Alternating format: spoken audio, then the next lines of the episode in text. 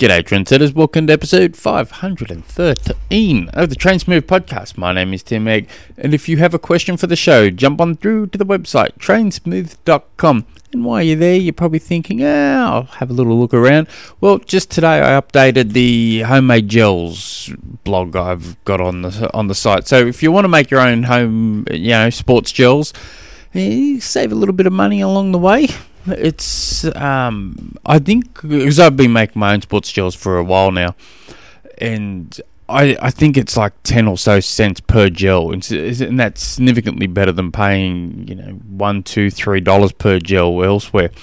So all you got to do is jump onto trainsmooth.com. Up on top somewhere, you'll see the words and the lines saying resources, something like that if you click on that, go down a little, and it will say home sport, homemade sports gels, or wording to that effect. Click on that, and it'll give you the full recipe, a um, little bit of information on you know carbs per hour. It will have all the information like um, each batch will be the equivalent of four sports gels, and it will tell you the calories, the carbs, you know, all that good stuff.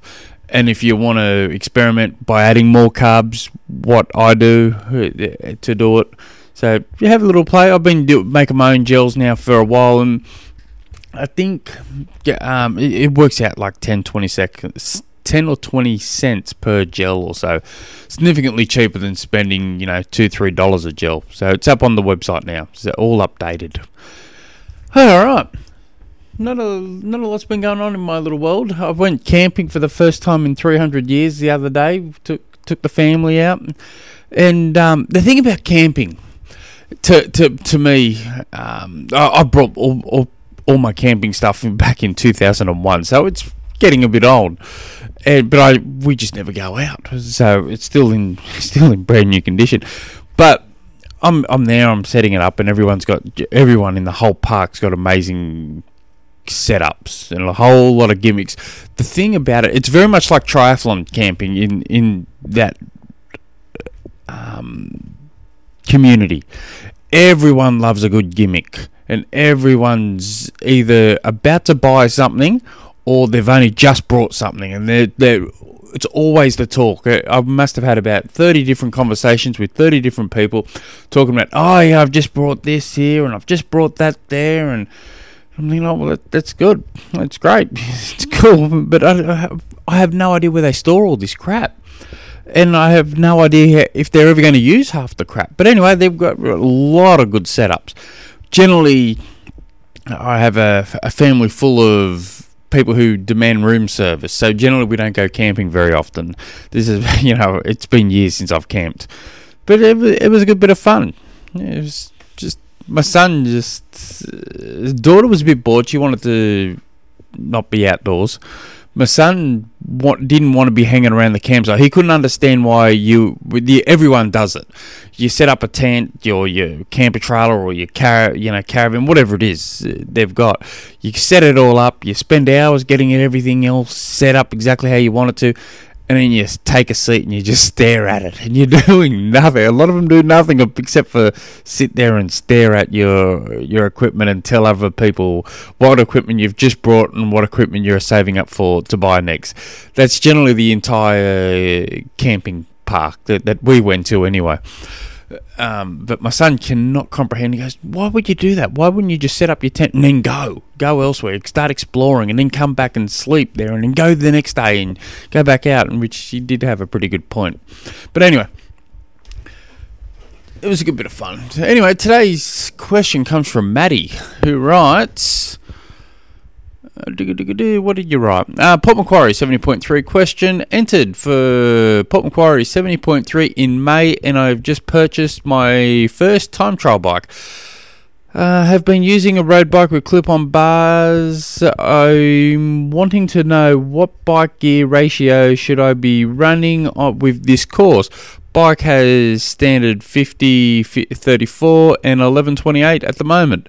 I will be testing riding the course, but wanted to be pretty close to setup wise when when pre-riding the course.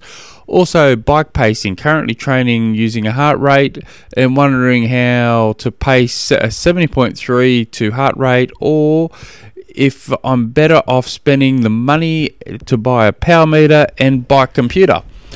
So, good questions. Um, and the whole lot will depend greatly on your goals. If you want to be um, going into with the hope to qualify for the 70.3 World Championships, my answers are going to be completely different than you just want to uh, get a PB, which will be completely different again to I just want to finish the race. So it, there's a there's a lot lot there. First up, um, the thing about it, I I think um, Port Macquarie's the greatest place in Australia for for a try for for um, Ironman and seventy point three there. I just, uh, to me, um, coming from Tasmania, I just love that place. Um, it's sheltered, protected um, swim. So if you don't need to be a um, you you know uh, someone like me who's not a good swimmer um, can be protected and you know it hides your weakness there. Um, the bike course, the rough, the road is rough, um, rough and dead. It's hilly. Um, the you've got to go up. I forget the name of that bloody street called. Um, I'm not even going to say because I'll probably say the wrong name. Um, there, there has a peak. Of, I think it's 17%. It goes up. Um, and you, and the 70.3 guys have got to go up at once. The Ironman guys have got to go up at twice.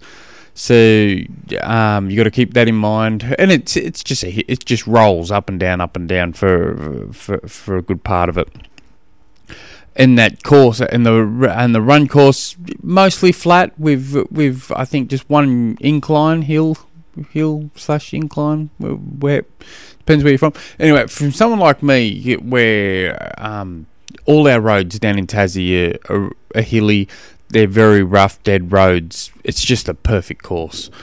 Um, but um, having having having said that um, that's not answering your question on how good the course is for me the there's a few things to keep to keep in mind.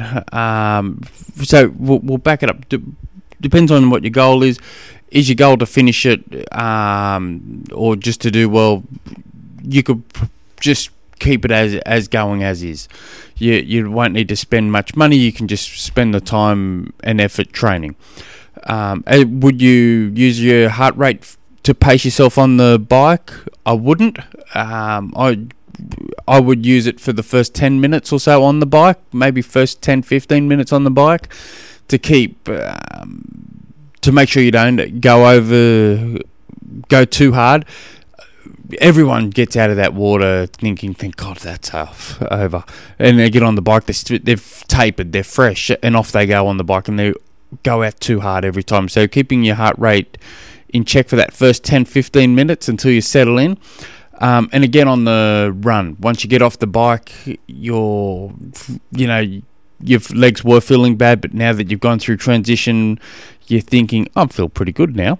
And all of a sudden, you take off. You, you were supposed to be taking off at, you know, let's let's just call it five minute k pace, but you're feeling really good. So all of a sudden, you you look down and you're watching you're running 440 pace, and you think, oh, I could hold this for sure. And then 10 k's in, you just walking.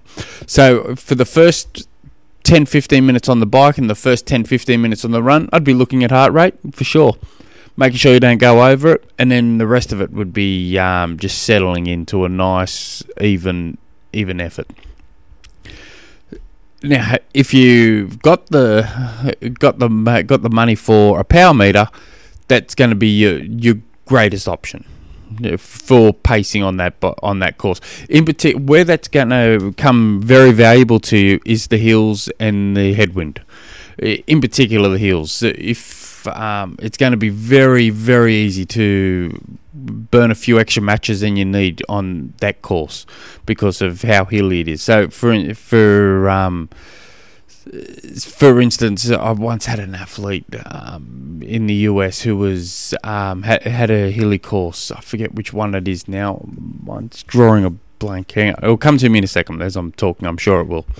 Anyway, I was telling her you've got to spin really because she didn't have a power meter. I said just spin really easy uphill. Look, try and look at it as a recovery, and then you know, on a on downhills, pick a big gear, soft pedal that bad boy, but in a but aggressively. But you're just soft pedaling, and on the flats you need to be very aggressive. Uh, and we we kind of went on that as a game plan. So uh, where a power meter comes in is similar to that. So let's say you get, you're going to keep you want to do um, your workout, you're going to do your race power normalized power also uh, roughly around that 200 watts for instance it will tell you um, so uphill you may you may only go um, 270 watts to uh, 280 watts which when riding uphill that you're you're going to feel like you're on a beach holiday. You think god this is boring as hell. I've told the story a few times. I was riding ironman cairns. Uh, i was in this really good group and I'm, I'm thinking this is you know i feel like i'm on a beach holiday. This group's amazing.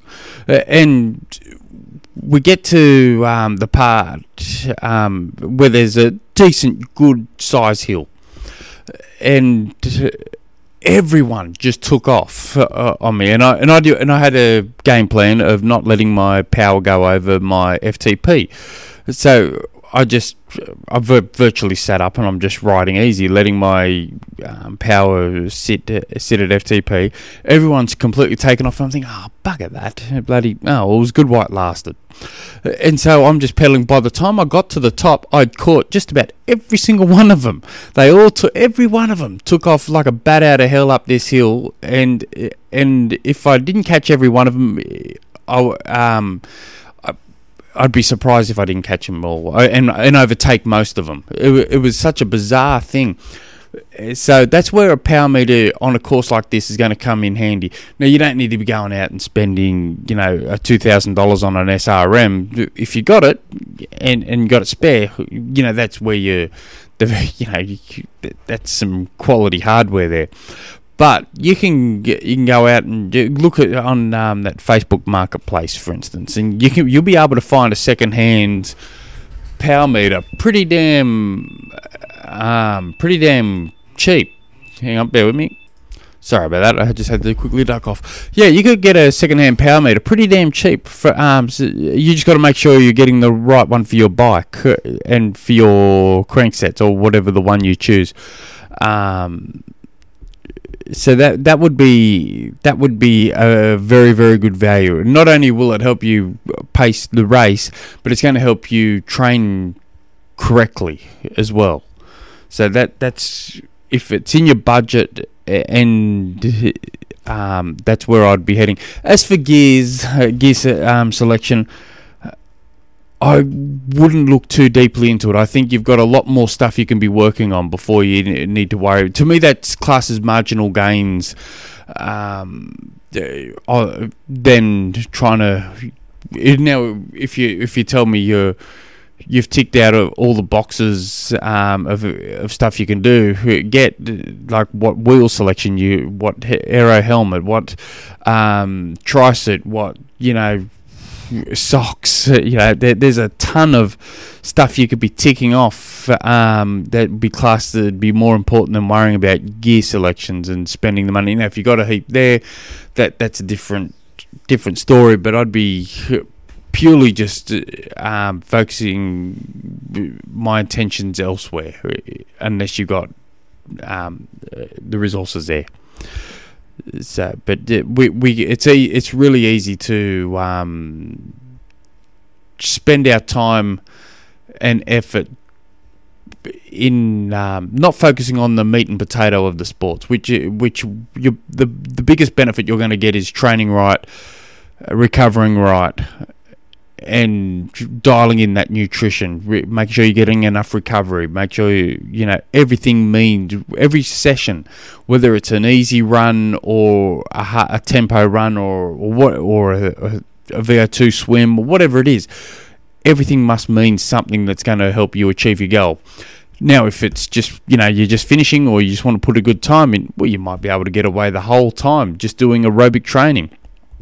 But um, talking about aerobic training, just a quick side note. I see Pete Jacobs is um, booked in and going to be doing Ironman Cairns. He's got the big comeback. He reckons he's going to be at Kona uh, this year, which I'm super. Co- I he's such a nice guy, uh, but he just uh, just about all his training is done that I that I'm very aware of. Um, Uh, uh, just about all his training is done aerobically. He's not really pumping out uh, um, threshold bike rides or threshold runs. He, if he puts in an effort, it, it's only a very short short thing and he's back to aerobic. He's he's very very much keeping it aerobic. So it'll be interesting to see how he goes at Cairns to see because he's he should get out of the water. Um, you know, in that first group, he's a spectacular swimmer. A person who doesn't need to swim much gets out with the first batch, which is wildly irritating to me. But he's um, but it'll be very interesting to see how he goes on the bike, and very interesting to see how he goes on the run, and overall see what he can actually do.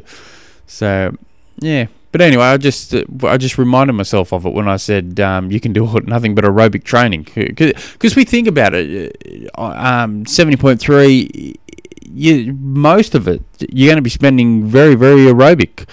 Um, so it makes sense. A good majority of your training's done that, done at that. So it'd be interesting to see how he goes. I just, I, I, I just don't think uh, um, when you're a pro triathlete you can get away with doing nothing but aerobic work. There, there's just the um, room for, um, w- you know, winning and losing and mid pack, front pack, back pack at that level is inches. Um, so yeah, be interesting to see how it goes. I, ho- I, hope he hope he does well. He's a um, really nice bloke. But anyway, I don't know if I've answered your question. Um, I just uh, be, be if you got the money, get a power meter. If you and focus more on the meat and potato of what's going to get you to that finishing line uh, what's going to get you to the starting line healthy and fit, and what's going to get you to the finishing line the quickest. If you guys have any other questions, jump on through to the website trainsmooth.com. Until next episode, hooroo.